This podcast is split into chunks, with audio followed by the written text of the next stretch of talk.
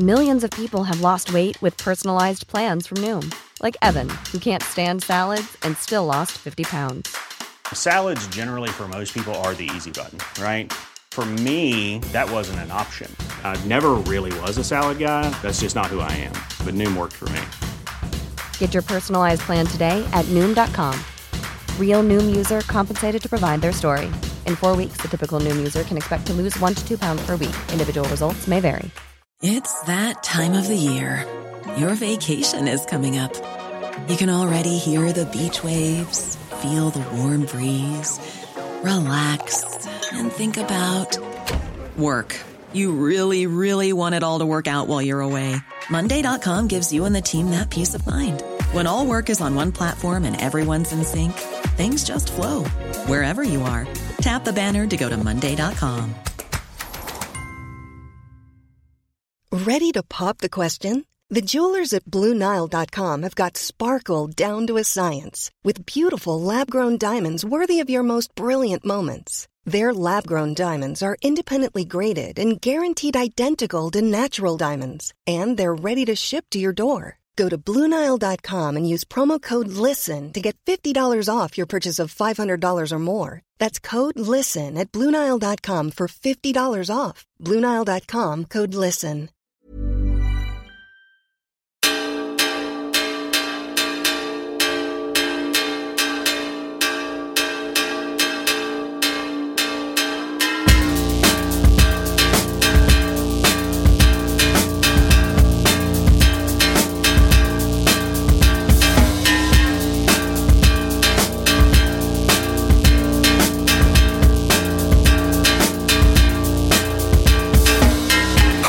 Name is Dave Hanratty, and there will be no encore. Welcome to episode 321. It's 321 Go. No encore, a music podcast. It's uh, Wednesday night. We're recording a day early, but you're still getting it on Good Friday, guys. Happy Good Friday to you, religious or otherwise. Uh, Craig Fitzpatrick, it's Good Friday, apparently. How you doing, Great man? Friday, Dave. Great Friday. I'm guessing.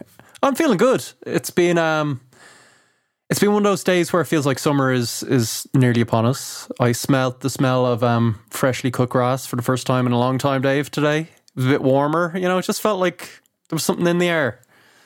Um so yeah, good, I guess. I also like this kind of we're recording on Wednesday. We're also recording slightly later because you've just finished your shift, so it's kind of it's got a slight late night vibe to it, which I always like in recording. Do you know what I mean? It feels like we should have Yeah. Femme d'Argent playing under us or something. Just go full I'm sure I'm Adrian Kennedy phone show.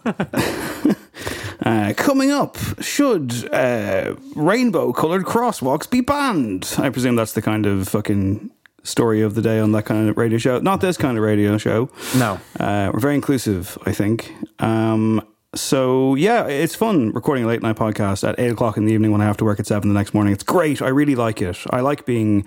I like having no free time. It's fun. Um, you had free time this the week, though. It is the spirit. You had free time this week. You went to an actual pop concert. Uh, I should note, by the way, sorry, this episode, top five late bloomers is our top five this week. It's people who achieved musical success or credibility or something or other later in life than the standard norm. It might be just north of 30, I guess we'll find out. And that's because Father John Misty, as our album review, he kind of went through the motions for a while before finding himself later in life. But has he found himself on his new record? I, I don't know. I- uh, we'll find out later on. But the most important thing is patreon.com slash no encore if you want to support this increasingly unsteady ship as it meanders off course Yeah, keep all the time. Craig and gig tickets as he returns to the fray. Yeah, let's get to it, man. You went to a pop concert. Is this your first pop concert in two years? It was Sparks. It was in Vicar Street. Tell us all about it. It felt like my first pop concert, but it was actually my second gig in seven nights, Dave. I was at Hayden Thorpe the week before on the Sunday. Kept I've done two. Sunday evening. Uh, yeah, I forgot to mention it last week, and uh, just an opportunity didn't present itself. Um, that was a much smaller kind of affair in the Workman's. It was great as well. Um, Hayden Thorpe and then Russell Mael of Sparks. It's just kind of it's ruined me for if you're a male vocalist who doesn't sound like a, a German baroness from the 1800s. I don't want to know at this point. Do you know what I mean? Sparks were great. It was it was a huge crowd. It was sold out. It was also fully masked, I guess, on their ask. At their It's their- request, yeah. yeah, yeah, um, which was totally fine, of course. And they're incredibly two gentlemen in their seventies now, which I mean, you might think it with Ron Mael, although he does seem the same since like the 1970s, where he's just kind of does the whole stony face thing, sits behind the keyboard. Um, and then Russell is just like an absolute dynamo. I mean, he just is incredible, huge energy. The tunes were incredible. Um, I guess there was a kind of a lot of excitement because of postponements, but also that documentary about Sparks uh, came out in the last year or so, which has just reignited people's passion for that kind of weird, quirky band. They've got so many great, strange, funny, catchy songs. And it was just, yeah, it was kind of joyous. I really enjoyed it. Um, and they seemed like really, I think it was the first night of their European tour. It was, And yeah. yeah, the standing ovation at the end went on for 15 minutes. And they No were like, way. the What is two this? of Sorry, them. What is, it? what is this? The Cannes Film Festival? It was crazy. My hands were actually sore by the end of it. And I was like, do you know what? This is brilliant. I could do this all night. But after about like 12 minutes, I was just like, my bus is coming soon. but like, even Ron Mael was smiling. Like, he broke character. And they seemed like they were. They didn't want to leave to a point where it was like, "Well, we have to keep clapping if they don't leave. but yeah, they deserved it. It was a good show. And I felt. I was kind of a bit apprehensive going in just because it was, you know, that kind of surreal thing of like re-entering the fray, as I said. Um, but I enjoyed it. I think uh, I think I'm ready to re-enter the world, Dave. Well, you got Primavera coming up, moments. so I you do, know, yeah, geez. good time. Um, the Sparks put up a photograph on their social media accounts Yes. of them taking a selfie with the crowd, and I zoomed in and I found Craig on the balcony in about 0.5 seconds. Seconds, um, yeah. even though like it was a big blurred outline, looked like a David Lynch character. Um, but I found you pretty quickly, and I put it up on my Instagram story, and people What thought was- it was very funny. What was your method? How did you find me so quickly? You just had a sense about it, or you thought, I know I this guy's outline, I know this guy's where he's going to go in the venue. I, I knew you were on the balcony because you put up a Twitter video the night before or something, or a photo, Alright. um, and it looked like a balcony shot. So I just saw the thing. I was in work, and I literally just like did the pinch zoom, and I went straight to the middle of the balcony, and kaboom! There you were. I was like, There "That's him. That has to-" I said that has to be him. So I like screenshotted this, put it into the WhatsApp group, and said, "Is this you?" And It's very impressive was. because you, you can't actually see my face in it No, because I've got the can't. mask on and whatever way the, the fidelity of the photo is it kind of looks like I think I, I called myself like an indie Rorschach you can Mm-hmm. kind of see my hair and stuff but just the face is totally obscured and um, you got it well done buddy Yeah, it I wasn't was, quite. um, it was something out of freaked out it was something out of the Bourne Identity. So it was. Um, did they play "So May We Start" from Annette? yes they did they opened with that they opened with it yeah Oh God, They I wish I went. Yeah, geez, what they a were song. full like theatrical, you know, crowd pleasers. Yeah, it's such a great opener as well. They played a couple What a of songs song. from that. Yeah, great, really good. Well, I'm glad you had a good time, man. Um, Thanks, dude. But but has there been good times in the world of music news? I don't know. Let's find out. Adam, make the noise, please.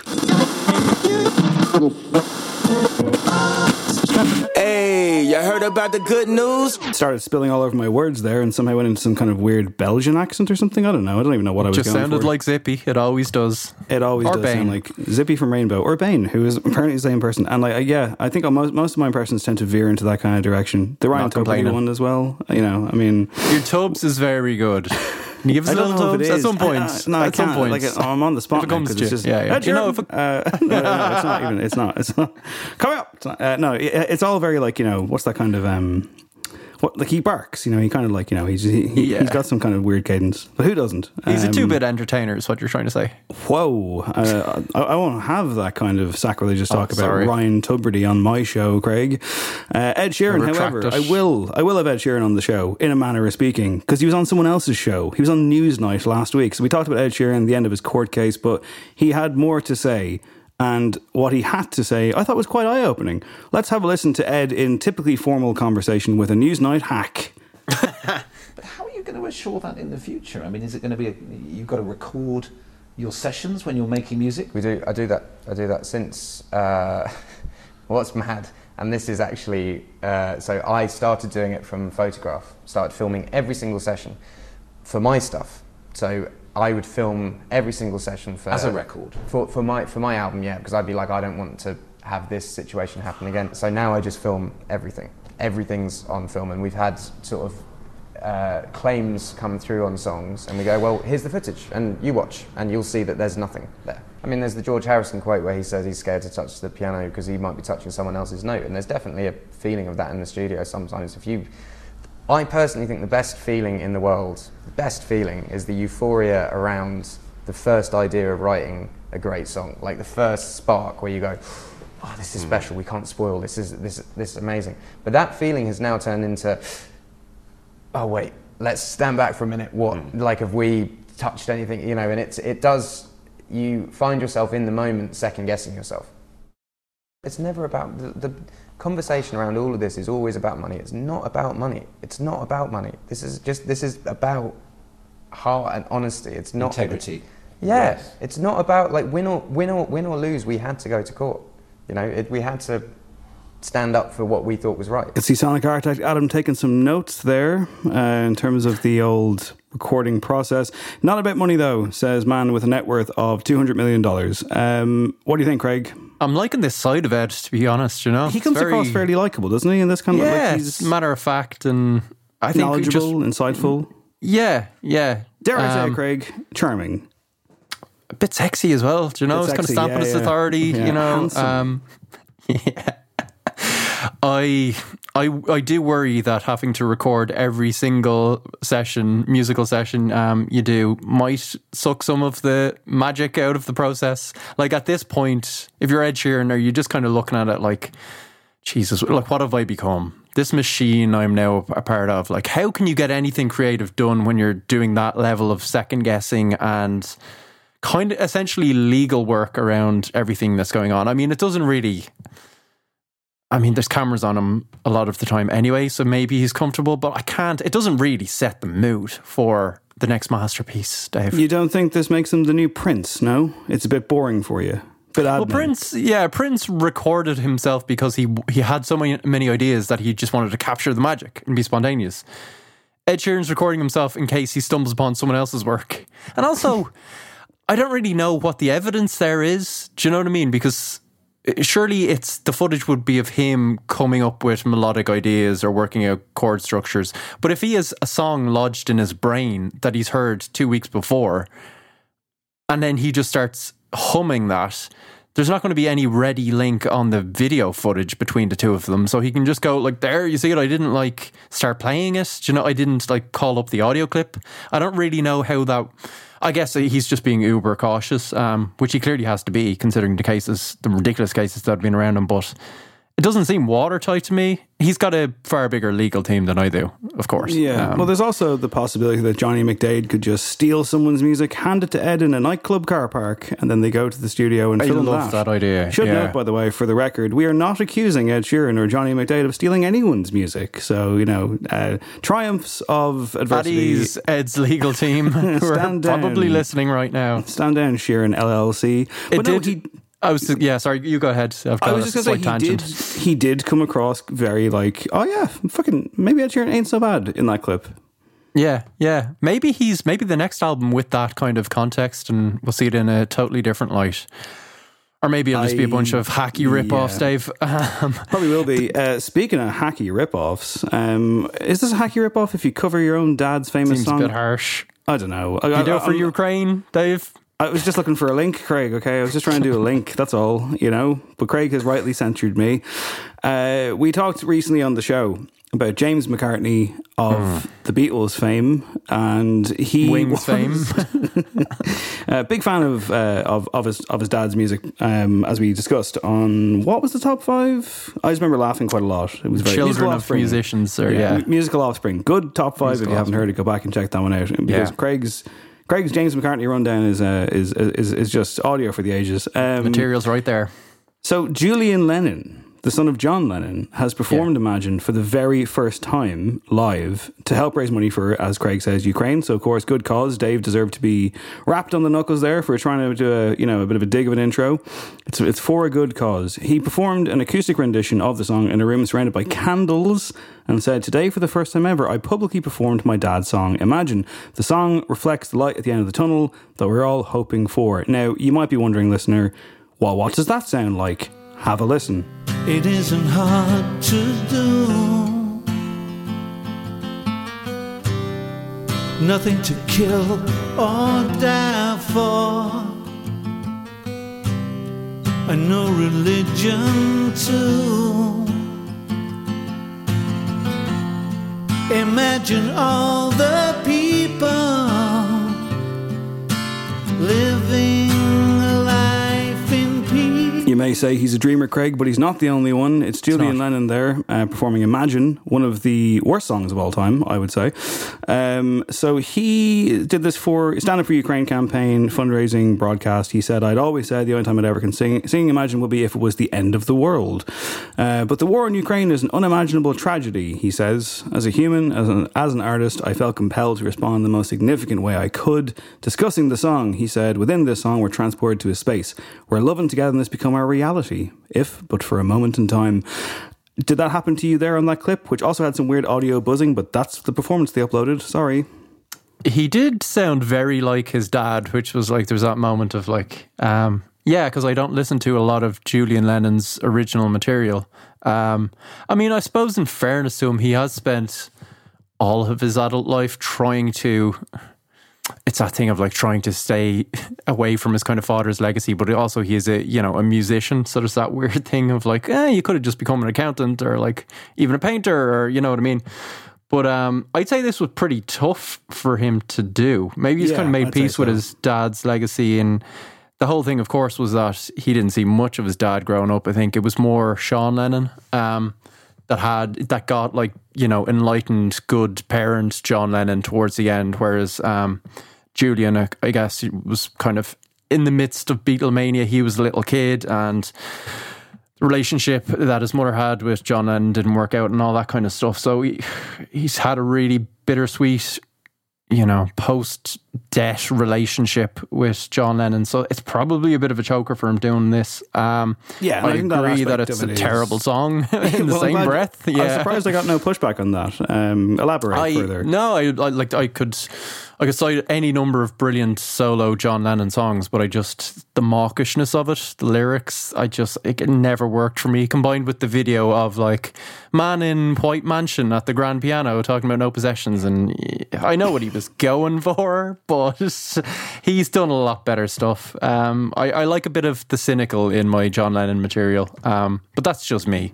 Well, despite my own cynicism, I do think that this is actually a wholesome news story, and I think fair enough. And it's like quite nice those moments in, in some respects. You talk about the idea of conflict and maybe kind of finding some kind of bond, maybe you know, years down the line when he's not around. And I can't stand over that and mock it, and I certainly won't. But what I will say is, uh, you talk about you, you talk about your John Lennons, you know, uh, your Paul McCartneys. I think Your we can all agree. Your Ringo Starrs, uh, your George Harrisons. Uh, I think we can all agree a much more sophisticated songwriter than all four of those men combined is Dave Mustaine of Megadeth fame. And Craig has selected a story this week that um, rather takes the piss. Dave Mustaine's mega piss, Dave, was the headline I went for as I scrambled together a few news stories yesterday. Um, he was talking on stage about how he's a pretty big rebel. Um, and he's claimed that he once urinated on a bathroom floor in the White House. Does it get any cooler than that? I thought it was the Oval Office. I misread this then, and that's a lot more rock starry. I mean, doing it on the bathroom floor. I mean, it's a bathroom. You know, like it's. You thought he happen. literally went into the Oval Office and started pissing on like the carpet? I've had a very long Like- working day, and I just scanned the story in passing, and I thought yeah, that was something that could happen. Who would have been in front of then? like a portrait of like Kennedy or something. He's just like he whipped it out. Kennedy Yeah. probably be into that. I Um, don't know. I mean, I'm not saying it would be a, a, the right thing to do, but Well, it happened all the way back in 1992. So um, this is the most Radio Nova of yeah Clinton, which Okay. you'd think kind of like. well, in that case, I mean, they're all that place was a fucking den of iniquity. Anything could have happened in there. Clinton definitely would have been into it. Um, yeah, but it doesn't really feel like at the time Clinton was seen as like you know the kind of the savior coming in from the Democrats. I mean, it wasn't like it was Reagan in there. Uh, but yeah, discussing it, he was he was taking part in this Rock the Vote campaign. Um, he was saying to fans in Arizona last Sunday that it was something of a fuck you, which I guess it was. Yeah, he said, um, to quote, I want you guys to know that I've lived through a lot of different eras in the United States and seen different things. And one thing that makes me the most proud of everything here in our country is you guys, the way that you are handling yourselves and the way that um, we're doing that uh, like as a metal community, which is fair enough. He says he's proud to represent them. And then he says, when I went up to the White House, he was on horseback or something. I was so proud to be able to go up there and say, fuck you. You think we're stupid? We are not stupid. By the way, when I went into the White House, I went into the royal, whatever the fuck it's called, White House bathroom. It's not the royal bathroom. And I peed on the floor. I had to.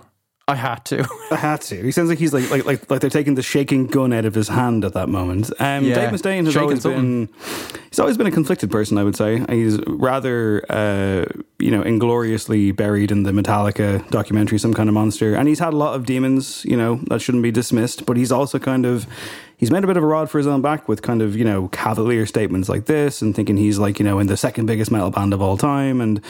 I think his mouth gets him in a lot of trouble, Craig. And in this case, a different kind of mouth. Oh Yeah, God, what think- the fuck did I just say? Jesus Christ! I'm sorry. I don't even know. Do you doesn't even- think that doesn't even make any question. sense? I have a question. Do you think this is a case of him like retrofitting him just kind of missing the bowl or the urinal Yes. and being like, "Do you know what? I'm using this. Hundred percent, yeah. Technically, no I such thing as accident, otherwise it became an act of defiance. But uh, th- I just feel sorry for the poor cleaner that had to clean. Like, like, like he didn't. know, yeah. Bill Clinton isn't cleaning. it. Oh, actually, then again, who knows? 100%. I mean, again, all kinds of shenanigans went on there. I assume, allegedly. Don't sue us. Congratulations are in the order to a bunch of different musicians this week for different reasons. First Yeah. up, my friend Stuart Braithwaite of Mogwai fame interviewed the band twice. Uh, wouldn't call him the most uh, loquacious of storytellers because he tends to select his words carefully and not say many of them, but he is very, very sound. Uh, he's announced that he's uh, bringing out a memoir. It's going to be called Spaceships Over Glasgow. Good title. Mogwai, good title. Mogwai and Misspent Youth coming out on the first of September, covering his time in Mogwai, his early love for the likes of Sonic Youth, My Bloody Valentine, Jesus and the Mary Chain, his formative live encounters with Nirvana and The Cure. Says he's immensely proud of it. Uh, the process of researching and writing has been challenging, but one I've really enjoyed. It's incredibly exciting to be able to share it to with the world, which is a very generic statement. So he kind of made up for that a little bit on Twitter when he said that the book was about his teenage idiocy, life in general, gigs, and playing in Mogwai. I will read this book. What do you think? Um, I think you will read this book, yeah, and um, let me know how you get on, and I might read it too, actually, because he is he is a very funny man, and he's seen a lot, and actually that thing of like him being selective with his words and interviews and stuff probably makes for quite a good writer. So yeah, I'd say this could actually be good. Jokes aside. Well, we'll find out. Craig is also on the harmonious music beat beyond this. Uh, tell us of good tidings, would you? Yeah, um, Britney, baby, one more time. Um, included it just for the headline. Britney Very nice work. Yeah, um, she's having her third child. She announced it on Monday on Instagram.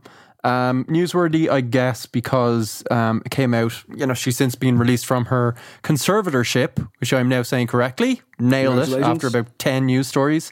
Um, that she was put on birth control and she basically was was forbidden from having any more children, which was one of the more shocking things that came out from her testimony. Um, she's now in a stable relationship and she's having another child and she seems very happy and we wish her well. And that's basically that. And then I guess Mm-hmm. Congratulations, finally, Britney. yeah, congrats, Britney. And then in terms of family stuff as well, Jack White, who has a new album out this week, which I haven't listened to, which kind of says a lot about his releases recently, but he had another big moment. He um did not get married in a big cathedral by a priest. Yay! A Hotel Yorba reference. Um, he proposed to and then married Olivia Jean, his longtime girlfriend, during a show at the Masonic Temple in Detroit, which I'm not sure of. Uh, how do we feel about this? Like a joyous thing. Congratulations to the happy couple. Um, he did the whole Hotel Yorba thing here. I'm seeing where he he- got her on stage to join him for a cover of the White Stripes song Hotel Yorba, which is incredible. After singing the lyric "Let's get married," he then proposed with a ring, and then at the start of the encore, um, Ben Swank, Third Man co-founder, walked on stage to officiate the thing. I've seen the video footage, and she is doing her whole like you know she seems very surprised by it, like head and hands in a joyous way. It doesn't seem like it was a set up thing, so she was like, "Yeah, do the proposal, and then we'll get married," and they've planned it out. So. Uh, how do we feel about this? I, I don't know. I was just, I was initially like, great for a happy couple. Then I was like, well, that's kind of putting her on the spot. And you're just going to immediately then get married? really? I mean, I don't know. I mean, like, I, I, my, my thoughts on this run from don't care to congratulations, I suppose, to hey, they're kind of taking the power back. Well, he is, in terms of like, usually it's, you know, fans proposing on stage at an Ed Sheeran gig. Um, so it's oh, so nice you think this is a fuck you to the fans? I do, yeah, yeah, I do, yeah. I Um, love that read, yeah. And I don't know. I mean, like, You would just, would you not feel terribly under pressure if you were her, like? But I have to imagine you're under pressure in any kind of public proposal scenario, like in a I know, restaurant. but if, even if you gig. say if you say yes, you can kind of go, "We'll talk about this later," and she then rather it goes ruins the gig if she says no, doesn't she? I mean, she what does. he- That's what I'm saying. And she's a he do then? performer herself. You know, she's a consummate pro. Um, yeah, I mean, we'll talk about this later. there will be no encore. Yeah, Uh, exactly. Hey. Congrats, congrats to all involved, Congrats. including me. Yeah, there, I'm sure for they're very making a- happy. for making a hilarious, things. hilarious jape. Um, well, you can overthink anything, Craig, uh, including your musical career. And I wonder if this next man has in fact done that. At one point, Father John Misty was. Uh, I wouldn't call him the patron saint of no encore by any stretch, but we were certainly very much on board, particularly during the pure comedy era. I think maybe we lost a little bit of love for him on God's Favorite Customer. We can talk about it. He's back though. He's got a brand new album. It's called Chloe and the Next 20th Century. This track is called Q4. We're going to listen to it and then we're going to review the record.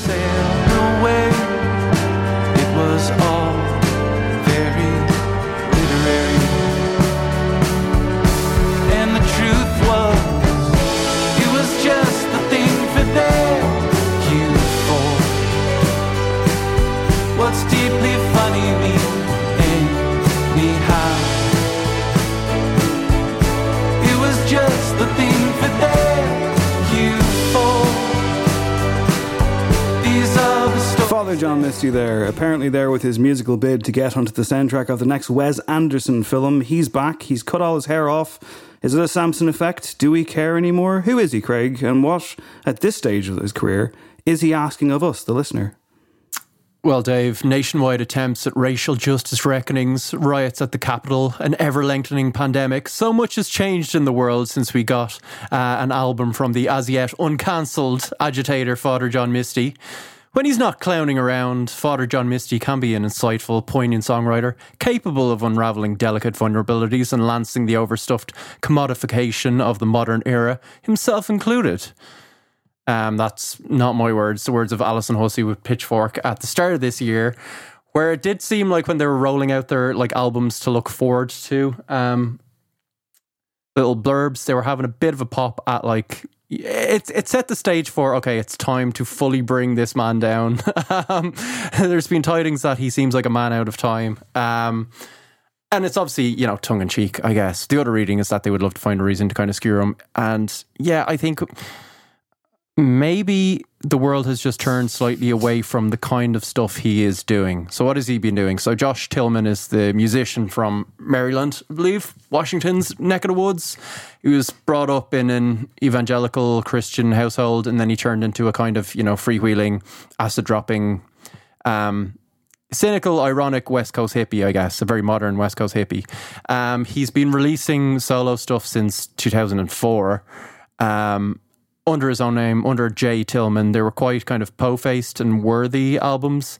He also has been a member of a whole bunch of different bands. Um, I guess most notably Fleet Foxes, where he's the drummer, which seems crazy kind of now. Um, but yeah, he had a bit of an epiphany um, to tie in with our theme for the top five when he was around about 29 he was doing these kind of solo shows as Jay Tillman, um, and he he says he would play his kind of sad wizard Dungeons and Dragons music and watch people's eyes glaze over, and then in between songs he'd kind of start being himself and shooting the shit and telling jokes, and all of a sudden people were like rapt with attention. Um, so the revelation was, hey, I'm a funny guy. I can write in my own voice. I can invest my songs with my personality. And yeah, I guess uh, ironically, a character kind of lets you do that. You know, the Thelonious Monk thing of the genius is the one who is most like himself. And Josh Tillman used Father John Misty to do that. So we got Fear Fun, first album, when he was about 31, 32. And I thought there was a lot of genius in that. It's a tremendous record, still holds up. I was listening to it this week. I Love You, Honey Bear was the one that really made his name, or Father John Misty's name, which was confessional, but upbeat, very vulnerable kind of outpouring of love for his wife.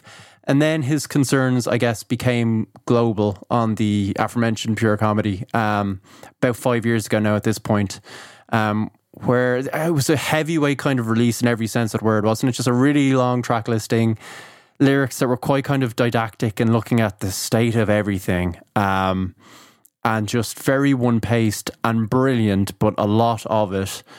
And yeah, a year later, we got God's favorite customer. It was more inwards. There seemed to be like it was uh, some marital kind of disharmony. There was stuff going on. Some marvelous kind of songs, I thought, but there was it didn't kind of stack up to the pure comedy standards, really. And yeah, since then, it's been like, where does he kind of go with the character, with himself? Um, he's long since kind of taken himself off social media. There's been no, there was no press run for the last record. I don't think. Very, very limited quotage and kind of chat around uh, Chloe in the next 20th century.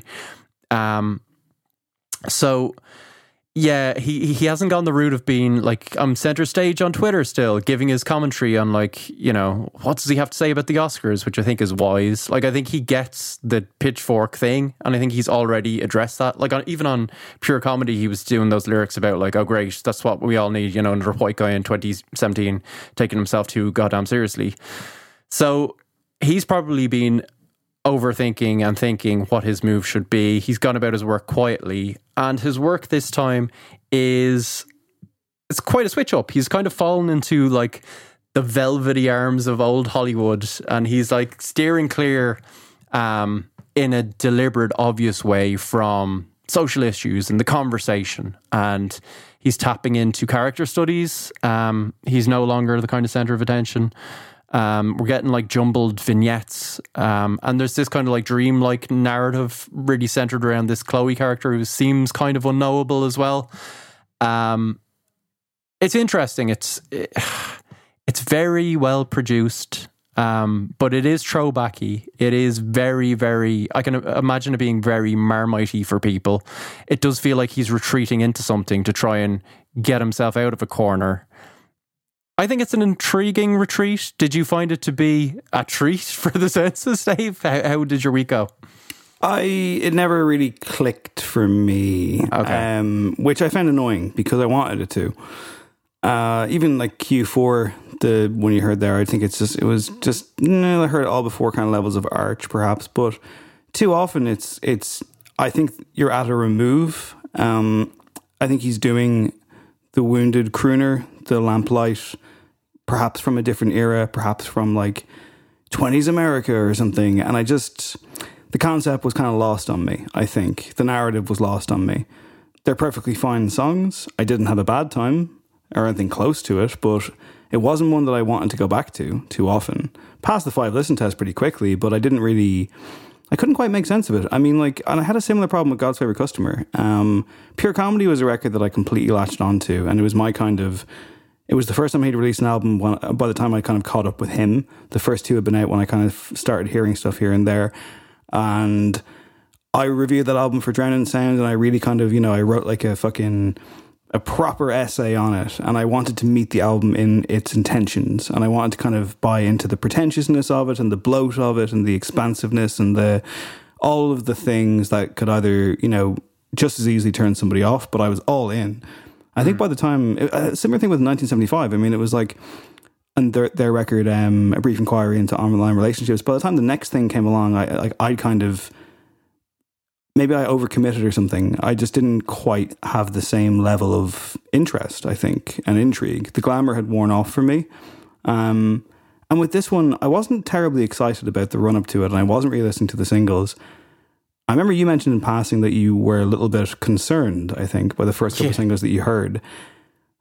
Tell me why that was, and if that feeling kind of, mm, you know, continued over the course of the full record, because this is clearly like as you say lavishly put together and you know i think the commitment is here from him but is he just kind of preaching to his own is he preaching to a fucking mirror at this stage you know Yeah, I was slightly concerned, or you know, I just thought it's yeah, this this will probably just wash over me. We got the trio of kind of singles or lead tracks, and what I always loved about Father John Misty was like when he combines the you know whip smart, like above it all lyricism and that perspective with like something a bit more carnal and like that kind of bite, um, particularly on Fear Fun, um, Hollywood Forever, Cemetery Sings. I think that still might be his high watermark. I kind of want him to be the guy that's like rotting on top of those tombstones, whilst also like talking about his like Adderall induced panic attack. Instead of like here, where I was worried he was going to be writing songs for like the decaying celebrities in the plots. Do you know what I mean? Like this very kind of almost 1940s kind of music. It sounded to me like the arrangements were fussy, slightly anemic, and quite similar. Um, and just uh, at an arm's length is spot on. Uh, like just listening to them, I was like, this could be playing in a different room or something. There was just a disconnect there, um, which wasn't helped by the fact that um, One of the tracks, I think, Good, good uh, by Mr. Blue is essentially everybody's talking. It's just like, it's got to be an official interpolation because it's just him doing a Nilsson thing with the exact same melody. And he does so much that obviously that's a nod. Like, I'm sure that that's all cleared and uh, stuff like that. But I'm just like, is he just reusing melodies from that time because he's kind of out of ideas? Those were my concerns. And then I put on the album and it opens with he's I think he prods you with the first song because it opens with like this wry sounding like flugelhorn. if, if a flugelhorn can be wry, it's really like we might as well have just heard like the roar from the MGM Lion. Do you know what I mean? We're just right into one of those films. Uh, Marilyn Monroe could be singing over the top of this music and like some like it hot, and and yet over repeated listens, and it was fine to kind of get through the five and then it started kind of actually working for me. I mean, even on that opening track, he's dropping Benzedrine references and there's other stuff going on. And yeah, you know, Goodbye, Mr. Blue is uh, kind of an ode to, it's very Nilssonated. It's an ode to that kind of stuff. But also, it's about like, you know, this dying pet kind of bringing a couple back together and there's weird layers going on. And then other songs like this kind of psychedelic waltz, um, Everything But Our Love, which is a bit slight. And I was like, yeah, okay. But actually, digging into the lyrics, and I did spend like concentrated time with them. They're actually quite kind of modern tales. They're willfully inscrutable, I think.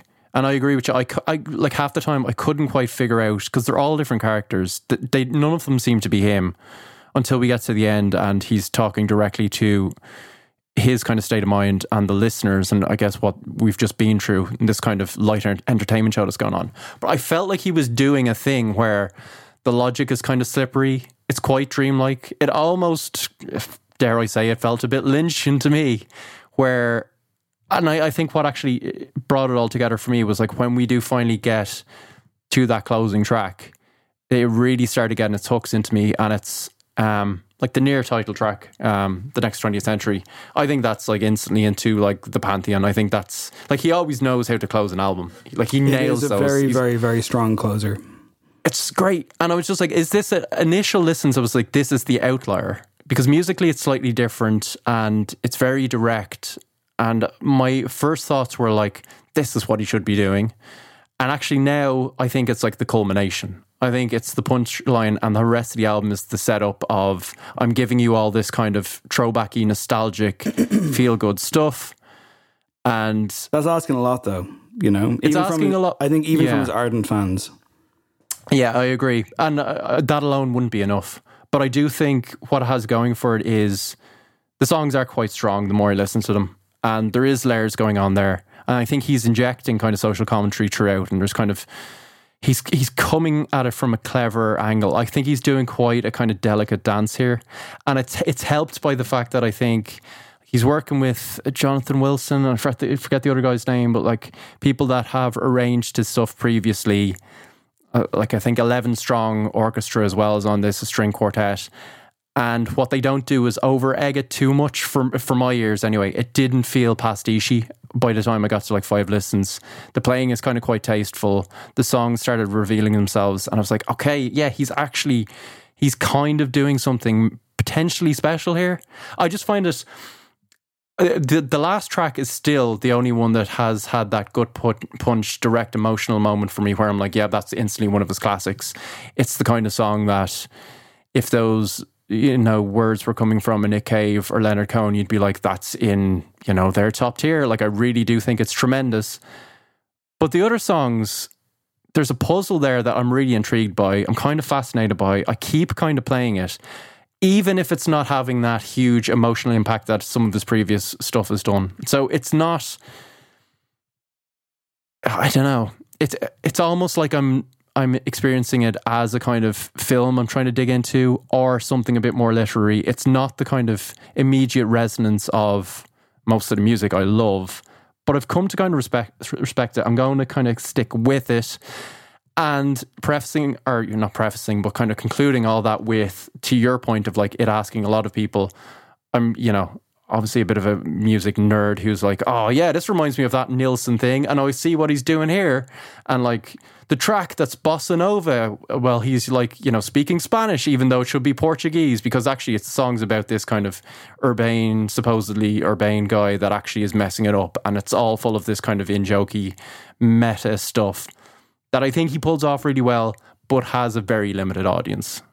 To ramble Okay. on a bit much. No, no, yeah, no. That's, that's where I'm at. Um, I, I think that was quite succinct and spot on. So earlier you said, uh, you know, is he out of ideas? Uh, you're asking that question. I think we're both probably of the mind that he isn't out of ideas. I do wonder if he's out of great ideas, though. Closing track aside, wasn't a lot here that grabbed me. I don't know how often I'll go back to it. I guess we'll see as the year opens up, but it didn't didn't hook me in too much. So it's a six out of ten for me, and I would like to see him kind of, you know, wow me again. But I don't know if it's going to happen. What about you? I think the important thing is something we've both landed on, despite having like different experiences of the record. It's just like I think there is a bit of relief in going. Okay, he, actually, he's going to be in it for the long haul. I think there's enough there, particularly the closer, and you know Q4 works really well for me. Buddy's Rendezvous, I think, is a great song as well. But I think I think he's kind of he's got himself out of the cul-de-sac he might have been heading down slightly. It does seem like there's kind of other avenues there, and there was the relief there of just being like, yeah, I can I can now foresee the next few albums being completely different again, but he's still very much in the game. It's it's probably a strong seven for me. I can imagine it getting to an eight. I can't give it a full eight because just again, how many of the people listening to this will truly be into it? But if this kind of stuff is like up your alley, if you're intrigued by the man, I think there this is potentially very re- rewarding. So I'd say a strong seven. Okay, um, and hey, it would be fitting for our top five if he takes another couple of albums to really get good again. But we'll see. we hope for the best. And yeah, hasn't been cancelled yet. Maybe getting on social media was the move. Who knows? Um, right, top five late bloomers. This is our top five, inspired by Father John Misty. Why, Craig? Yeah, I guess because Father John Misty's first album came out when he was like 31, but he had this whole not really a wilderness patch, but I guess his solo material was going nowhere. As I said previously, he just hadn't found his voice. He was a background man in other people's bands, and then just this kind of eureka moment as he moved past the 20s, which is I guess seen as just the moment people. Uh, there's probably that still that ingrained thing of like if you haven't made it by thirty. I mean, and it's it's probably due to a lot of factors. You could go back to you know when pop meets rock and roll, and suddenly it's a teenage thing, and it's all about like the younger you are, the better. Because actually, I think when pop music first kind of came around, it was more for like the middle aged, and like the stars would have been older and more, you know, considered artists and stuff. But it became a kind of young man and young woman's game also, I think the fact that just music itself is so kind of precarious. If you haven't kind of made it, but being at it for a decade, people will just go, well, maybe I should get a job that actually gives me money and that like I have to start thinking about my future. So it's not something you can kind of hit your stride in in your 40s, 50s, or unless you're going to like sacrifice quite a lot. So it did. Uh, I'm intrigued to see hear your your choices, but also hear how you got on with the process because I think we had a quick turnaround on this one. I suggested it, but also we're kind of thinking, okay, is this going to take a lot of research because these people are kind of outliers.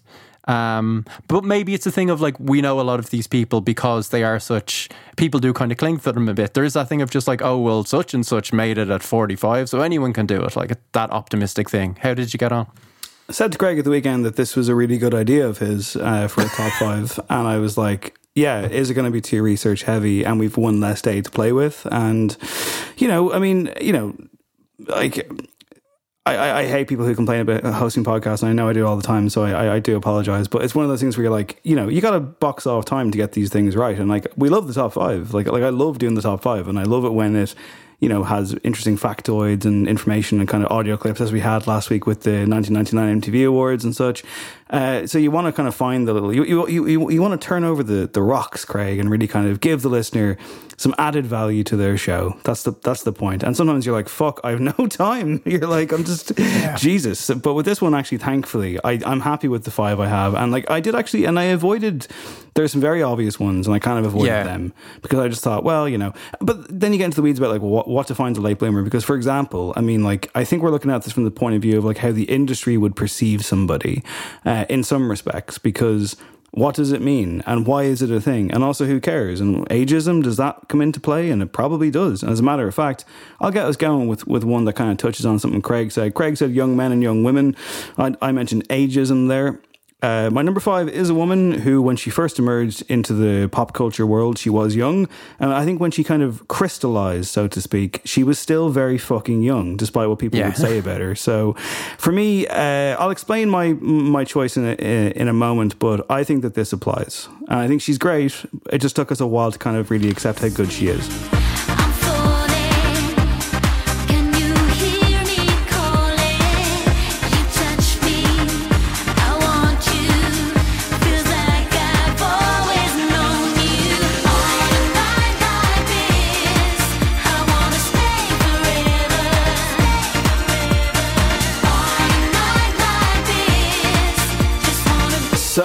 Yes, it's Kylie Minogue. Kylie, one of the few artists in the world whose name as a singular just works. She's genuinely iconic, and she was a household name in like fucking 1987 when she was coming off Neighbours and she released Locomotion and I Should Be So Lucky as her first two singles. So, yeah, you'd be like, well, come on, Dave, how's that a late bloomer? But for me, Clive, uh, she only became quote unquote credible around 2000 following the release of Spinning Around, this song on a night like this, and the subsequent album Light Years, which was her seventh album. It wasn't, for me anyway, as a teenager. Um, you know, reading music magazines and such, it, she it didn't feel like she was taken seriously. Now, granted, you could still say that maybe she wasn't at the time because, of course, there was the infamous video spinning around the hot pants that cost fucking fifty pence or whatever, and the whole weird thing where it was like, can you believe this old hag is still somehow attractive at the age of checks notes thirty one? You know, Decrepit 31, yeah. unbelievable. Like the, the tabloid media had a field day with like, oh, we don't feel good about finding her sexually attractive, but it was like, okay, what, the, like what, like two thousand guys, a whole different time. You think it's bad now? um, yeah. So uh, I do think that this was the moment though that people started to take her seriously in terms of realizing, wait a minute, she's really fucking good. Um, she's really good at pop music. She's well able to command a stage. She has a personality. You can put her in a fucking movie. She's a star, you know, and the tunes were starting to come. I think, you know, her run from here onwards as well. You know, you get into tracks like Slow that would follow kind of down the line and various others. Like, obviously, Can't Get You Out of My Head comes around in 2001, I think. All timers. And yeah, it was like, she was like a sleeping giant or something, you know? I mean, like, who gets good, quote unquote, gets good seven albums in, or who at least gets themselves on the map that way? So, yeah, I think that she qualifies for this, despite the fact that she was just north of 30 when it kind of started to really kind of, um, you know, avalanche for her.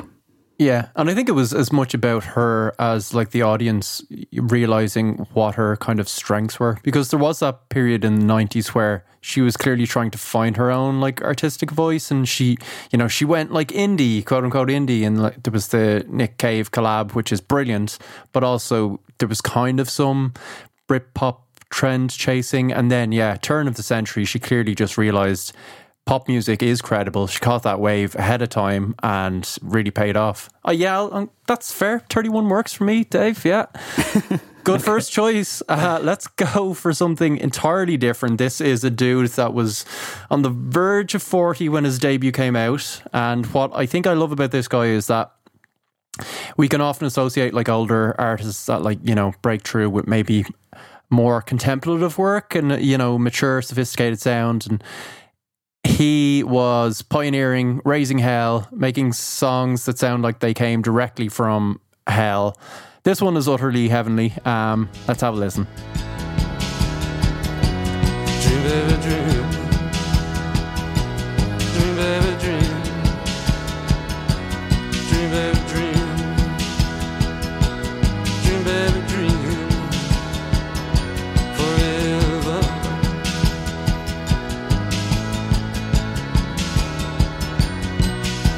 Yeah, that's Suicide, Dream Baby Dream. Uh, Alan Vega, he was also, um, he was joined uh, in the group by Martin Rev, I believe. Yeah, Martin Rev, who was also well into his 30s. So Alan Vega was born Alan Bermowitz in Brooklyn in June 1938, remarkably pre Second World War, and became a major punk figure, I guess, in the late 70s. Um, he was older than most of like the 60s icons and somehow kind of caught this wave. And he just did work that was so forward thinking. Um, invented electropunk, actually pioneered that term as well. I think he took it from like Lester Bangs and started.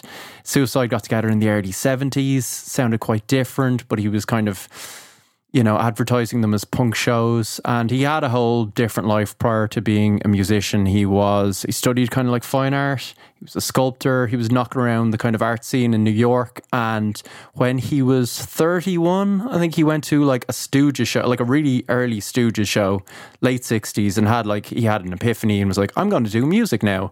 And it took a further like seven or eight years for Suicide to release an album.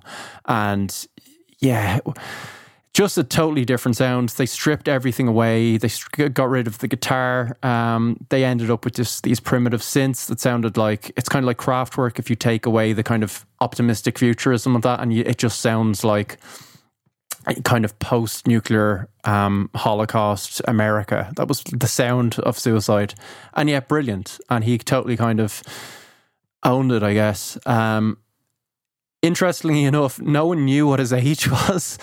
They thought he was like at least 10 years younger until 2008. Yeah, 2008. So his his actual age came out in 2008 because um, an Alan Vega box set was released to celebrate his 70th birthday. And all the journals were like, what? He's 70. so he'd been going by like a, a, decade younger or something for, I guess it was, you know, the 70s Buckaroo. He felt like he had to. It would have been cool if he had been able to own the kind of older thing, but he had a lot on his plate. Like he, he talks about like those gigs in like New York at the punk scene at the time and just some of the interviews he did where like one of the questions was, did you ever fear for your life when you were on stage? And he said, every show I ever did for a good 15 years, I thought I was going to die every night. Fuck. He talks about like going to the UK and they did a show in Edinburgh and he was like, he turned to your man Martin Rev was like, okay, things are going to kick off. This, is, this looks bad. People started dancing and he was like, my career's over. um, then he went to Glasgow and someone threw an axe at him. I was like, "We're we're back We're on back, track. we're fucking back on track." But he'd come out like with a motorcycle chain that was like eight feet long and start whipping it around. He did the whole kind of rockabilly guy from hell thing. I do have Yeah. to step in here. The listeners probably wondering, hang on, what? Like, I mean, the chain thing makes sense in terms of antagonizing an audience, but who has an axe lying around at a gig? Um, Glaswegians apparently. An axe. I don't know. I've never been to Scotland. I've I heard tales. I appreciate that security screenings uh, uh, have changed over the years for Bit public, lax back in the late 70s. events, but uh, also like.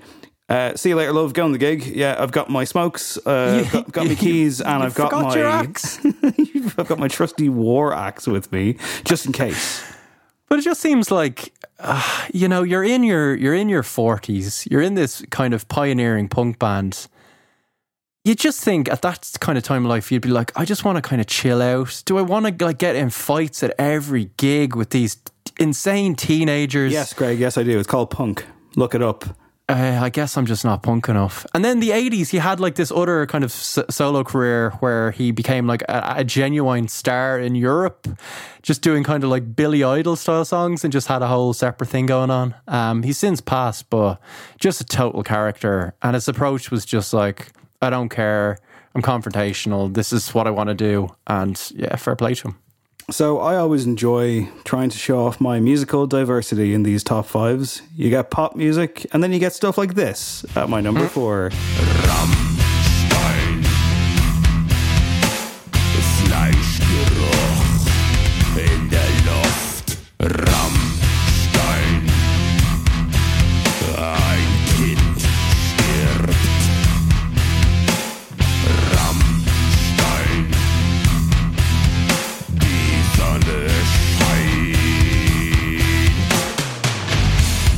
bit of a giveaway there. That was Rammstein. I always said Rammstein, but I guess it is Rammstein. And the song Ramstein, uh, helpful enough. And that is from, I think, the mid 90s because it appeared in Lost Highway, David Lynch's Lost Highway, uh, where specifically singling out frontman Till Lindemann. Who, uh, you know, is a, a hell of a figure. I mean, like this kind of gigantic, very imposing German man who lights himself on fire on stage. They're a strange band.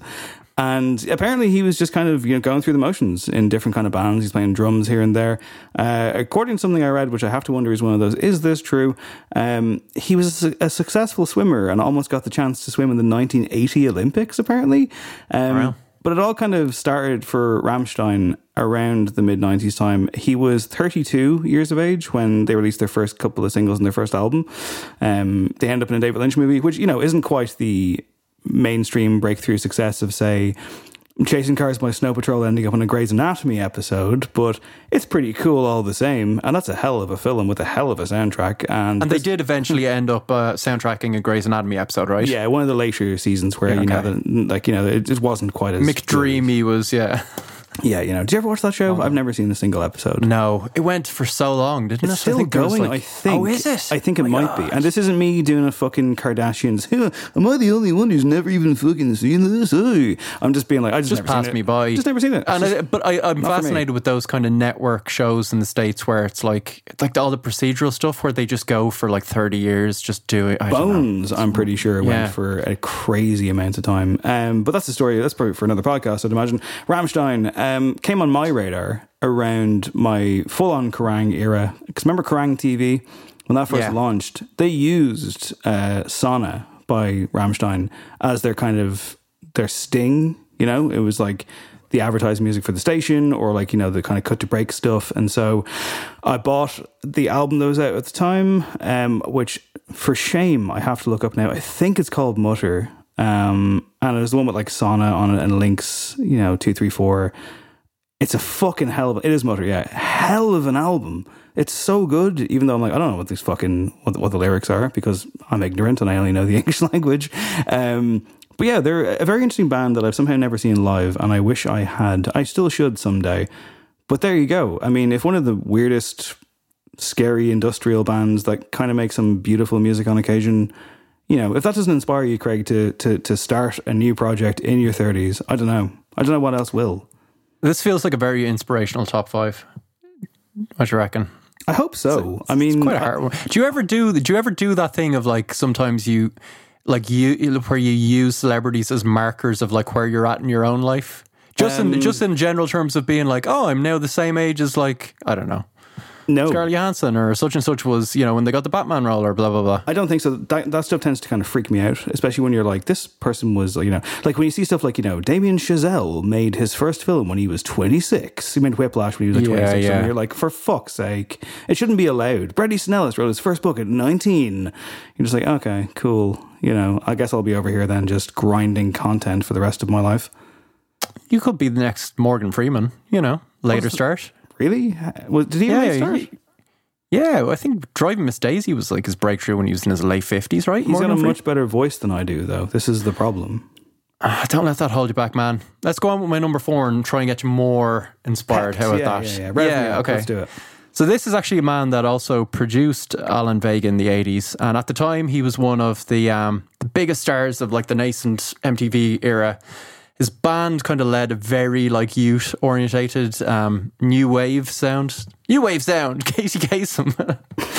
I I said that, but he was a grown man, Dave. Strange man, brilliant man. Here's uh, his brilliant band.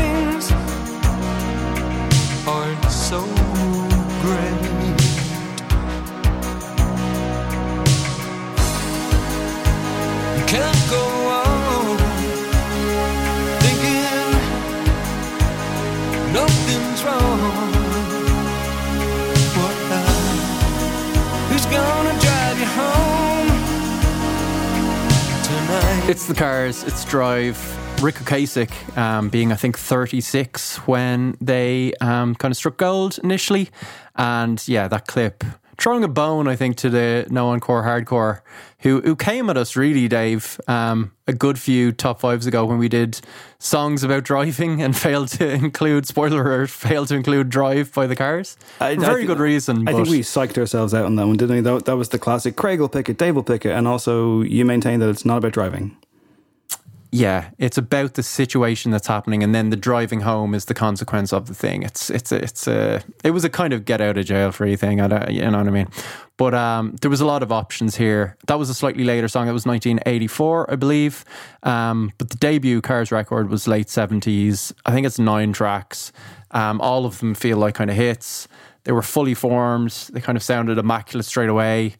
Um, like I was listening to just what I needed there. Um, yesterday, and it's just it's so good, and it invents like ten thousand bands inside like thirty seconds. Like this is a whole genre immediately. So taut, just great. And yeah, they didn't really have time to waste. Um, they'd been through like Ric Ocasek was from Ohio. He met Benjamin Orr, who was the bassist, and they kind of did dual vocals, and they, uh, they kind of had the same amount of hits where they like fronted, uh, did did kind of lead vocals, which was cool. But they met at like a kind of variety show in the 1960s, like a local kind of musical variety thing. They reconnected at college in like 1968, and they formed a band called ID Nirvana. Um, and they kind of perform around, and then they went through like it's almost like a spinal tap thing where you just have like they were literally a folk group at one point like their first album was they were um they were called milkwood and the album's called how's the weather? And you see the cover art and you're like oh my god they're really doing this music? Um, they had various other iterations um, as the kind of 70s wore on. So there was a harder rock band called richard and the rabbits. Um, there was the folk duo yeah. And finally cap'n swing which was an attempt at Steely Dan style pop, um, featuring new guitarist Elliot Easton, um, who stuck with them for the Cars, which was a totally different thing. And Elliot Easton said, like, the first Cars record should have been called the Cars' Greatest Hits because it was just so kind of fully formed. Um, they went on to have loads of other hits, of course. They're one of the bigger US bands going into the 80s. And yeah, that kind of, you know, bringing in synths, very simple um, direct hooky guitars, um, very kind of modern sound. And like he was a forward thinking dude. Um, anytime you read anything about Ric Ocasek, everyone's just like, yeah, and such a weird looking guy. Like he didn't seem like he should have been a pop star. It's just like, okay, kind of enough of that. Like he, he wasn't like Brad Pitt, but you know, he was just he was just a kind of he was still a rock star. Um, but an interesting guy in terms of post um, cars he produced for a lot of people, probably most famously Weezer. He did a lot of work with them, but he was kind of he was into like championing more underground acts as well. So like he did a lot of work with Bad Brains, um, Bad Religion, Guided by Voices. Seemed very generous with his time to other musicians, and um, you know, as much as he was clearly seeking pop stardom, or at least stardom for his group and chart success. Um, he kind of seemed like he would have been happier being the, you know, in the cult act uh, as it happened. Um, but yeah, he had he had the full kind of rock star treatment, and like even the video to drive um, stars Paulina uh, uh Porizkova the model in it, and he like ended up marrying her, which is like the full kind of rock star dream. I think he was like in his forties by the time this came out, and he's just like the supermodel in that video is going to be my wife. They had like two kids, and um, he passed away a few a few years ago, and I think she was the person that found him. Um, so that they kind of stuck it out for a long time. But yeah, lived the dream, Dave, but it happened late.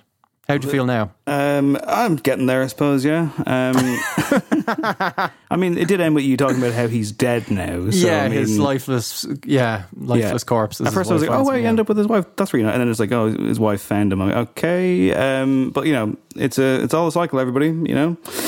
Uh, number three for me is a banger, thankfully, which will hopefully get us back on track. Do it.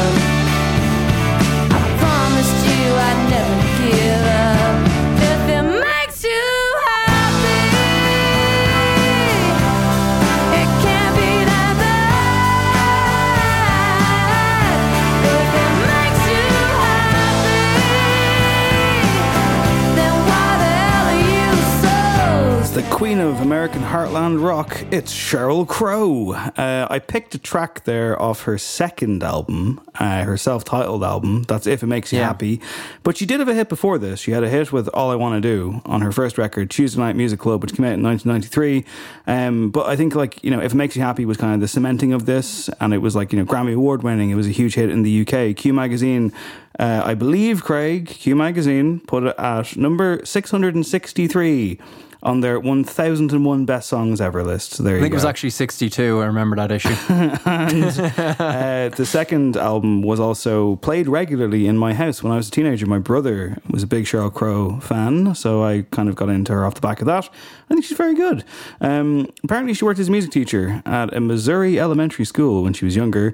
Uh, created commercial jingles for McDonald's and Toyota, and served as a backing vocalist for Michael Jackson in the eighties. I hope any of Oh, wow. like I don't know if any of this is true. Um, I didn't have time this week to fact check it.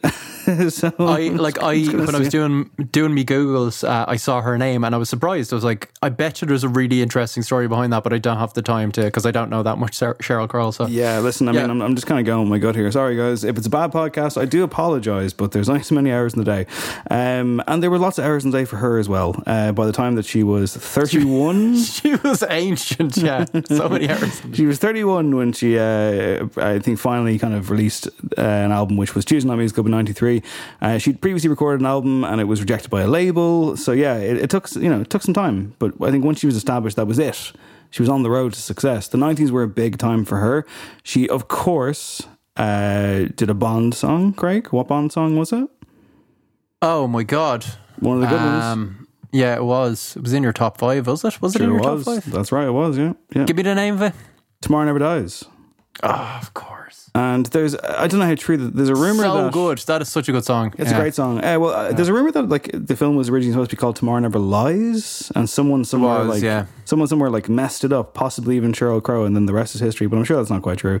Um, it was such a good song. It bumped. I think k.d. lang did a song that got bumped to the Yeah. end credits type situation, but.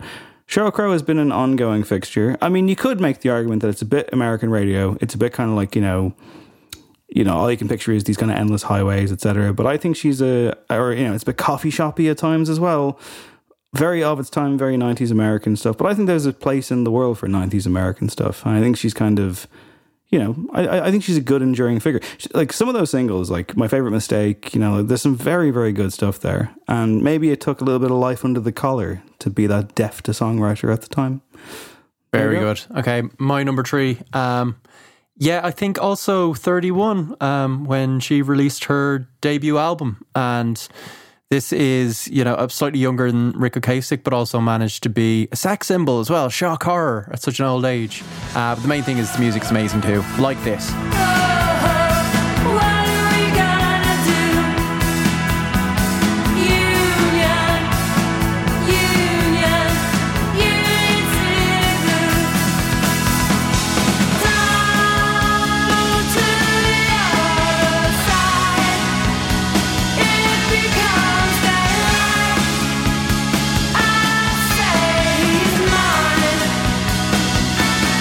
Yeah, I think it's probably one of the obvious ones, Debbie Harry um, of Blondie. That's Union City Blue. Um, she wrote along with, I think, bassist Nigel Harrison.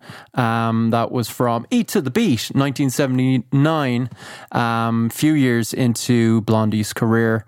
And yeah, she had a lot of experience under her belt um, by the time Blondie became a thing. So, of course, co founded the group with Chris Stein. Um, she met back in 73 and she'd kind of lived a lot of life. Um, so she'd kind of, you know, she'd come to New York as a young woman. She'd apparently worked for like the BBC over there. She'd hung out with Andy Warhol and all that kind of stuff. Um, she was a driver for the New York Dolls. She'd kind of started a girl band. Um, and she'd worked as like a Playboy bunny at like the the Playboy club in New York. And she was in a group called the Stilettos that didn't seem to be going anywhere fast. But yeah, her and Chris Stein hit it off, gathered some great, you know, players around them. And I think the making of them was Max's Kansas City. And they just kind of set up a residency there, um, worked out the songs, and what bloody songs. It was probably Parallel Lines, the third record, 1978, where they became fully like mainstream. She would have been about 34 at that stage and wasn't around at the time, but seemed to be an absolutely huge kind of sex symbol. Um, you know, posters on kind of, you know, teenage bedroom walls across the land and um, a terrific songwriter, uh, really charismatic presence. They released a lot of kind of albums in quick succession and she got a lot of kind of absolute classics under her belt. And then there was, you know, that period in the 80s where she kind of struck out. I, th- I think she tried to like launch a, a, film career. Actually, I think that song, Union City Blue, was taken from a film she started in, which didn't really go anywhere. And she kind of launched a solo career, which didn't really go anywhere. And I think Chris Stein, like, fell very ill at the 80s. So they took a hiatus where she basically nursed him back to health. And then they didn't really have a proper comeback until the 90s, which of course, Dave, resulted in what song? Maria. Yeah. Oh, lovely Incredible rendition song. there. Wonderful song. Fucking Incredible. Oh, if if not for Patience by Take That, it would be the greatest comeback song of all time. Yeah. And I think it also made her the oldest woman to have a UK number one at the time. Sounds when that right. hit the yeah, sounds right. Yeah. and then so, sure, possibly, or well, that was she was the year before, we believe, right? Am I right in saying that? Yeah, that's pro. Yeah, I think there was a couple in quick succession. So real tra- trailblazers in that regard. Um, but yeah, I was reading some interviews with um, Debbie Harry and Chris Stein as well because he's he's always knocking around there as well. But yeah, she's just kind of talking about those initial experiences and just you know becoming a star. Um, how she felt kind of dismissed, and she says, "Yeah, like I felt like I was a you know a bit of fluff essentially." Um, but she's quite guarded. She kind of says, like, you know, and pragmatic. She's like, this is kind of the way things were. And I just had to kind of keep my head down. down. why, why am I? I'm paraphrasing Debbie Harry as if she's Sam Allardyce. I was about to say, yeah, get the Pragmatic tactics, get the head down, just enjoying me football. Nothing flash, just get it done. And she, you know, she was saying she was um, selling like an illusion of herself, essentially, and um, and she kind of says she figured that out because she had a couple of different starts in music. The first one, she says, was in the 60s. It was another folk group. She was in a folk group called Wind in the Willow, which Jesus. is great. And she tried again in the 70s. And she says, I was a little bit older than most people. That may have given me more perspective. I knew I was deluded and didn't care. Yes, more delusion. And the delusion paid off, which is great. I love Blondie. I think they're Yeah. incredible. I think she's incredible. I saw Blondie live in I want to say 2008 or so, and I was wildly hungover, so I didn't enjoy it too much. But they were great. Um, an incredible force to be reckoned with. Music needs them, has always needed them. I put them up there with anybody. I put them up there with the Pixies. I put them up there with any band. You know, they're just they're very important. I think, and I think Yeah, very much so. would the band work without Debbie Harry? I would argue probably not. I think she's fucking rules. 100% So, yeah, perfect choice. I thought you might, so I didn't pick her. But obviously, in any other day, of course, I would. She rules. As do Blondie. Check them out if you never have for some reason. Number two for me, uh, proof positive that you can still be a hipster dickhead at the age of 35.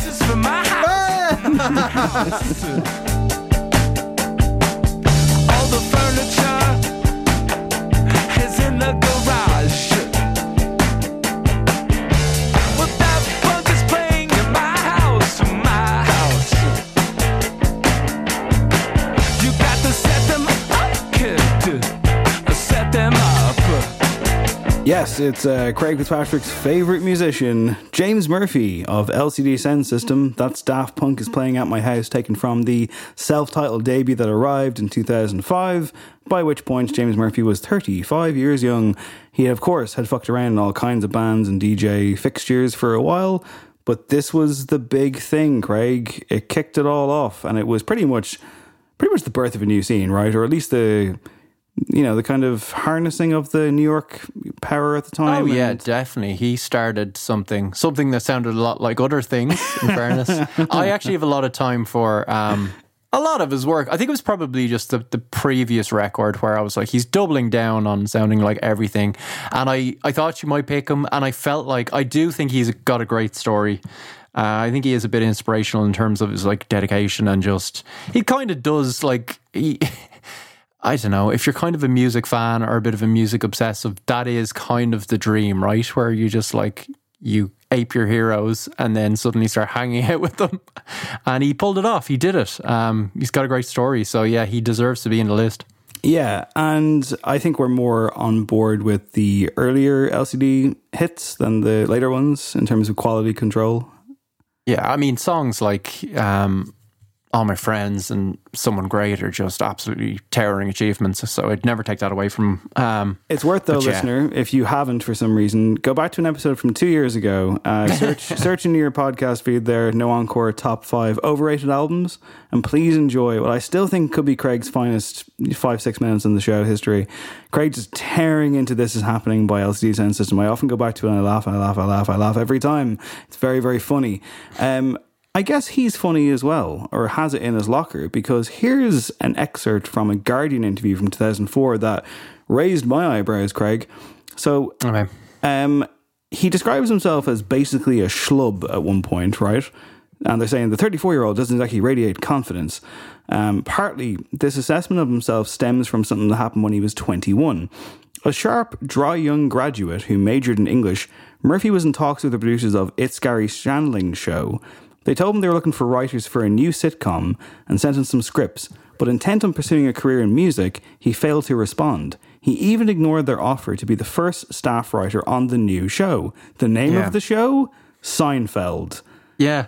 He still has the letter pinned to the wall of his office, a constant reminder of what he refers to as the biggest mistake of my life. He's not proud of it. Failure is not a positive, he says, and I speak as a fucking lifetime failure. This interview was in 2004. LCD Soundsystem's album would follow in 2005, and I think we can say he's no longer a fucking failure. Yeah, it's remarkable, isn't it? It's just one of those. It's so Sliding doors strange. It has to yeah. be true. Yeah. I mean, thank God for his own sake that he actually did, you know, become something because that would have just hung over you. Um, I mean, he'd kind of like he'd been around and he was, he, you know, he was a he was a big kind of figure on the scene prior to LCD Soundsystem kicking off, right? So all the kind of infrastructure was in place and he was a known quantity and but yeah, it's amazing how far he went. Um right to Madison Square Garden for a farewell show that and then they just never came back. He was, Wait, a man what? Of, he, he- he was a man of his word, Craig, yeah. of course, of course. Um, all right, let's go on to my runner up. Uh, this is another obvious one, Dave. Um, so, when the chief executive of Columbia Records heard that A&R man John Hammond wanted to sign this man in 1967, he reportedly said, A 32 year old poet? Are you crazy? Here's that man. We met when we were almost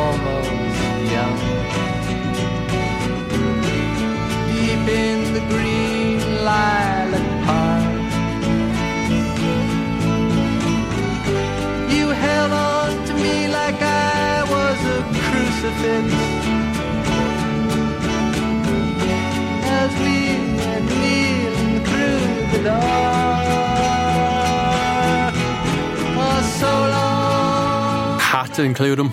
Um, it's the grocer of despair, the bard of the bedsit, Leonard Cohen. So long, Marianne. It was taken from Songs of Leonard Cohen, which was his debut when he was 33 years young and already an acclaimed poet. Um, very wise man who thought, I need to make some real money. So I know what I should do. I should get into the music business. it was a different time, a very, very different time. And it panned out for him. Um, yeah, the quote was an, an economic solution to the problem of making a living and being a writer. So it was kind of a sideways move, I guess. Like if you're a poet, you can kind of switch things up, right? I mean, no, it's actually very, very difficult. I guess the amazing thing about Leonard Cohen to me is that it wasn't a case of him having his moment. Like it wasn't like okay, he's kind of you know he's into into his thirties. He's going to have a couple of years. It's like this. This was very much the start of a long, long career, and there's so many different eras of Leonard Cohen, and it feels like he wasn't really even coming into himself until maybe late 80s until that voice properly dropped. Like you hear that and you're just like, he sounds so young at 33 there. Like that's baby Cohen with the kind of high nasally voice. Baby Cohen. But already, Like he's a fucking Cohen. footballer signed by West Ham. But I think he, ch- I think his age alone, as aside from his kind of incredible gifts, changed the game a bit.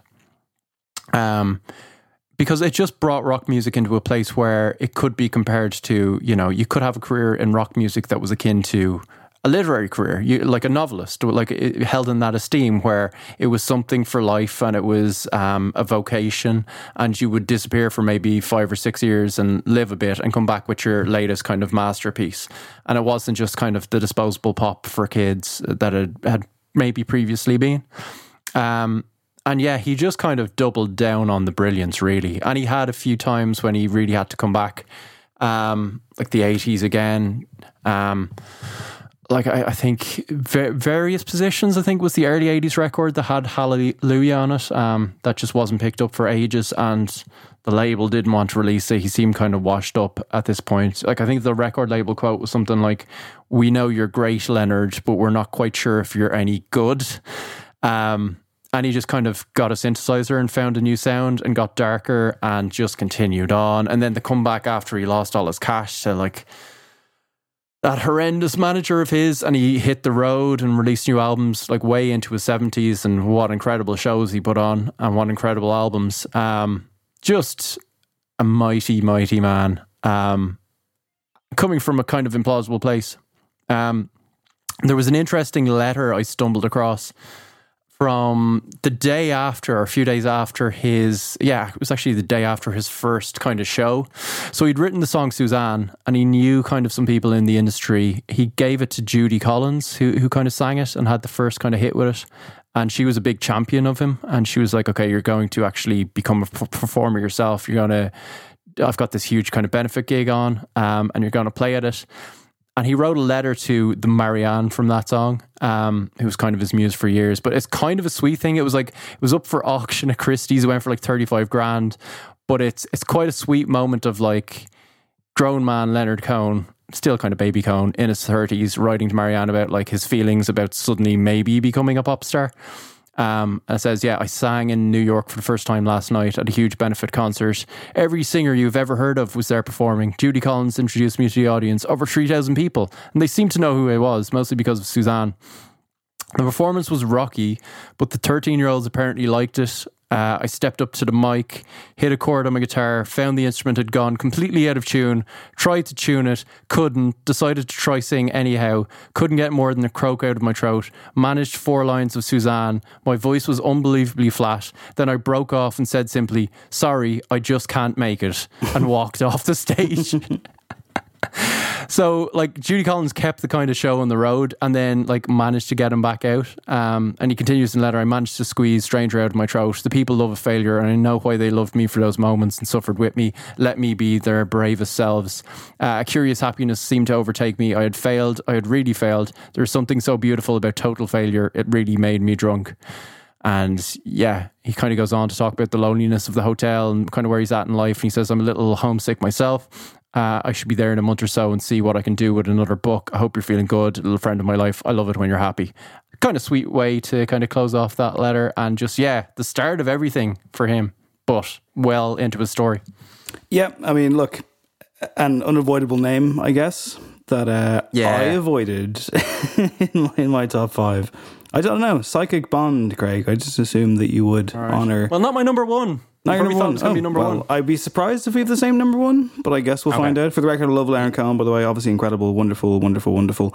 Uh, number one, though, uh, very different than Cohen, I would think, but maybe he was into them. Who knows? Um, and again, I mean, like, they're kind of stretching the definition here, like.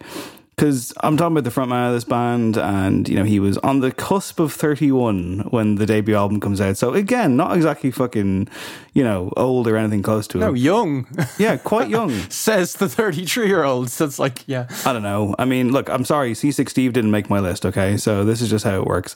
Oh, man, but the Hoot Nanny. The Hoot Nanny. The Hootenanny, he says, number one is a Hootenanny of a much different kind. Get these guys on there.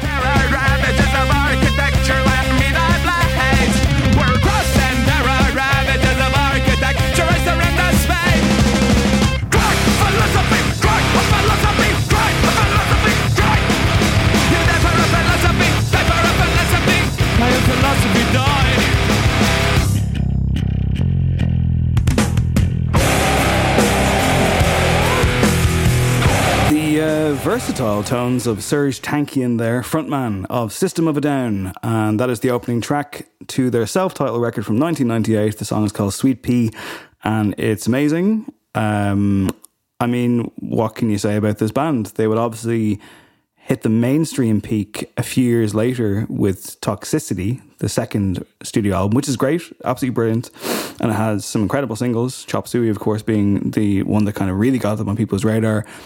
But I think I'd pick the first album in terms of their best moment in the sun. That first album is so powerful. I've gone back to it a bunch. And yeah, essentially, like Serj Tankian, along along with uh, Daron Malakian of the band, they had worked in a previous band back in '92.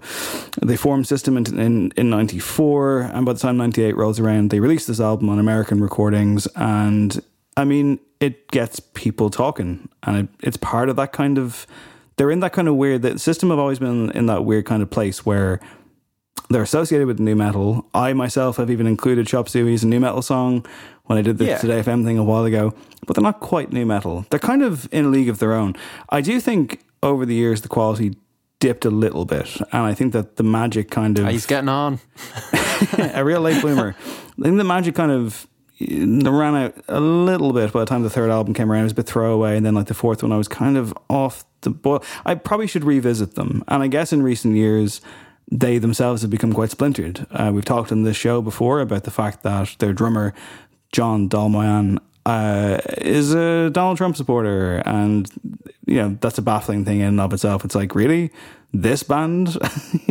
okay, Bizarre. and they did release a couple of singles for charity purposes recently, and they weren't bad. And it kind of got people talking and being like, "Oh, maybe they're coming back." And it seems that there still are inner conflicts within the within the group that can't quite mend over into a full a full blown reunion. Um, I think there's such. It's weird. Like it's kind of you know what's that quote like the spark that burns twice as bright burns half as long or something um, there's something to system of a down in that they had that run of the late 90s into the early 2000s and while they were still a force for a while i think that they kind of had this kind of white hot epicenter of what they were about which i guess is the opposite of being a late bloomer but fuck it this is my number one it's an important album and i think it's very important today i think it's very well worth going back to there's so much undercurrents I here. don't know it actually. I'm going to check it out. It's incredible. I mean, look, Toxicity is great. I think I think Toxicity is an excellent, excellent album. But I think this one has a bit more weight to it. So that's my number one, baby. Very good. You were right to be confident that we wouldn't have the same number one. And I'm also, I was coming in confident as well. Um, so my number one is man who was um, a former fourth grade teacher for about 14 years. You could find him avoiding other teachers in a staff room in Dayton, Ohio, still drunk from the night before, where he recorded yet another album and drank yet another crate of beers with his buddies in his garage. And he's still doing it today, except for the teaching bit. Here we go.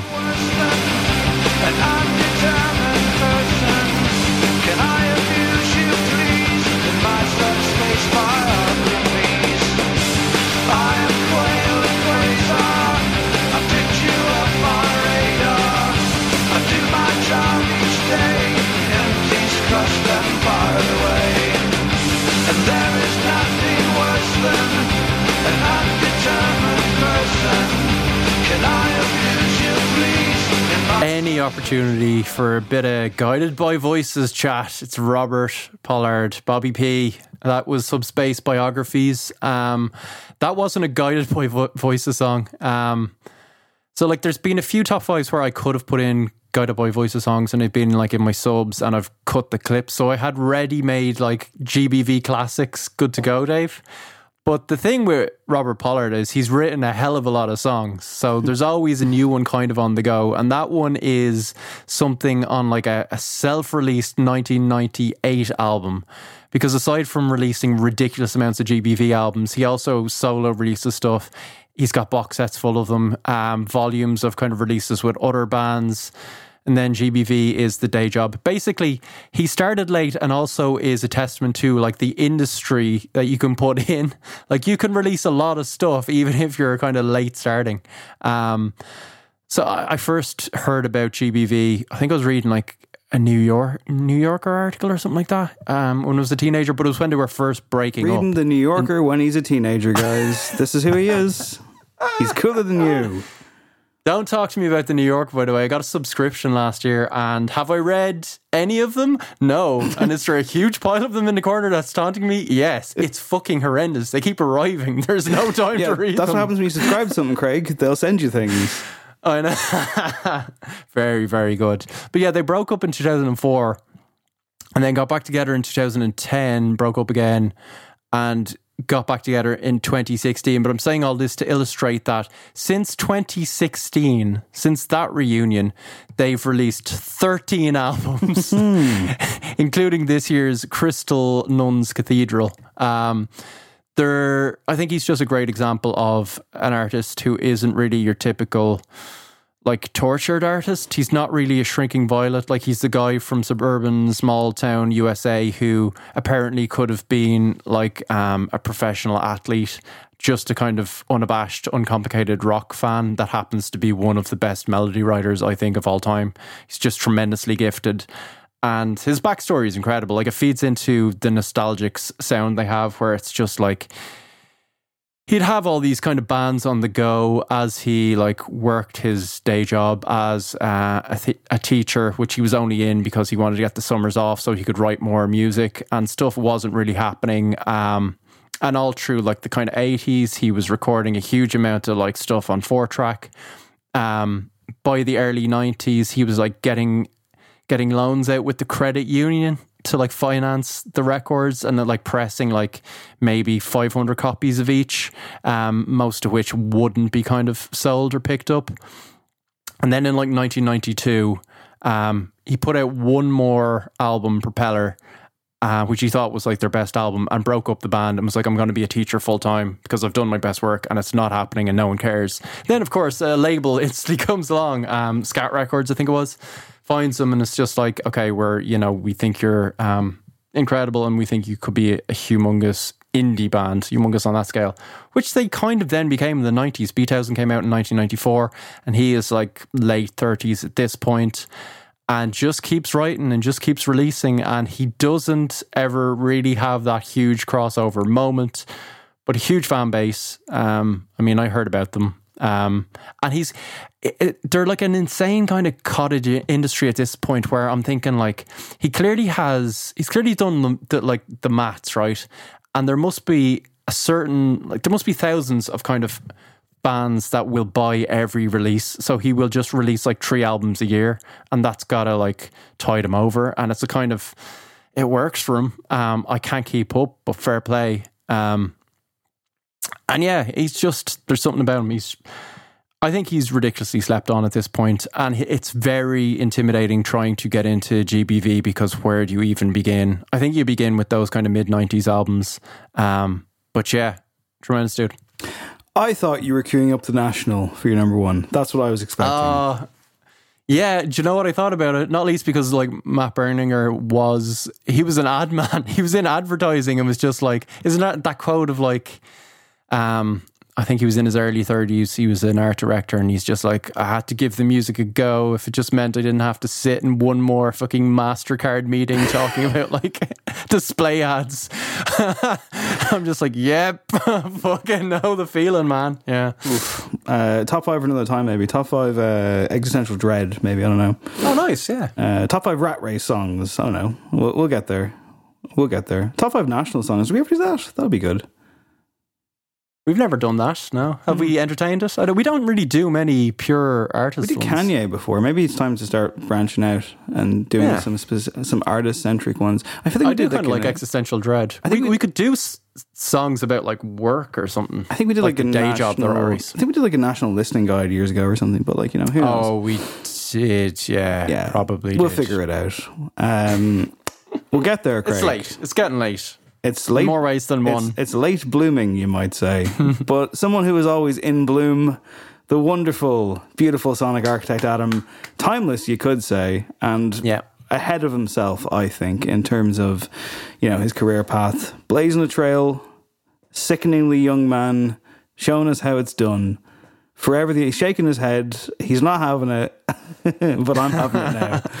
the uh, folly of youth. You'll yeah. understand one day, Adam. Yeah, get your beauty sleep, which is what I'm about to do now in a couple of hours because I got an early start. in the morning. Yeah, it's fun. Uh, work. Existential dread, top five. Oh, nothing, nothing better. What will what will the world have for me at seven a.m.? What what what will what horrors will have happened overnight? I don't know. Anyway, uh, that's the show for this week. It's about music on occasion. Craig Fitzpatrick enjoyed a pop concert. How many more will he go to? Who knows? I guess we'll find that out in the near future.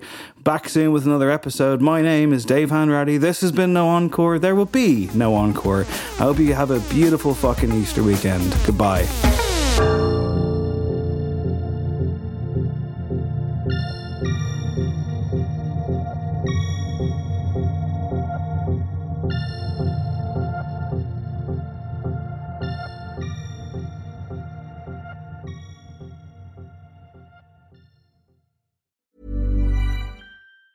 Hi, I'm Daniel, founder of Pretty Litter. Did you know cats tend to hide symptoms of sickness and pain? I learned this the hard way after losing my cat, Gingy. So I created Pretty Litter, a health monitoring litter that helps detect early signs of illness by changing colors, saving you money and potentially your cat's life. Pretty Litter is veterinarian developed, and it's the easiest way to keep tabs on your fur baby's health right at home. Go to prettylitter.com and use code ACAST for 20% off your first order and a free cat toy. Terms and conditions apply. See site for details. Okay, I have two new obsessions that I need to share with you Impress No Glue Press On Manis and Impress Press On Falsies Lashes.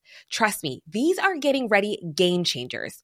Both require no glue, so there is no damage to your natural nails and lashes, no mess, and no annoying dry times. Just one step and you're done. Boom. Instant glam. Visit impressbeauty.com slash presson and use code PRESSON25 at checkout for 25% off Impress Manicure and Press-On Falsies.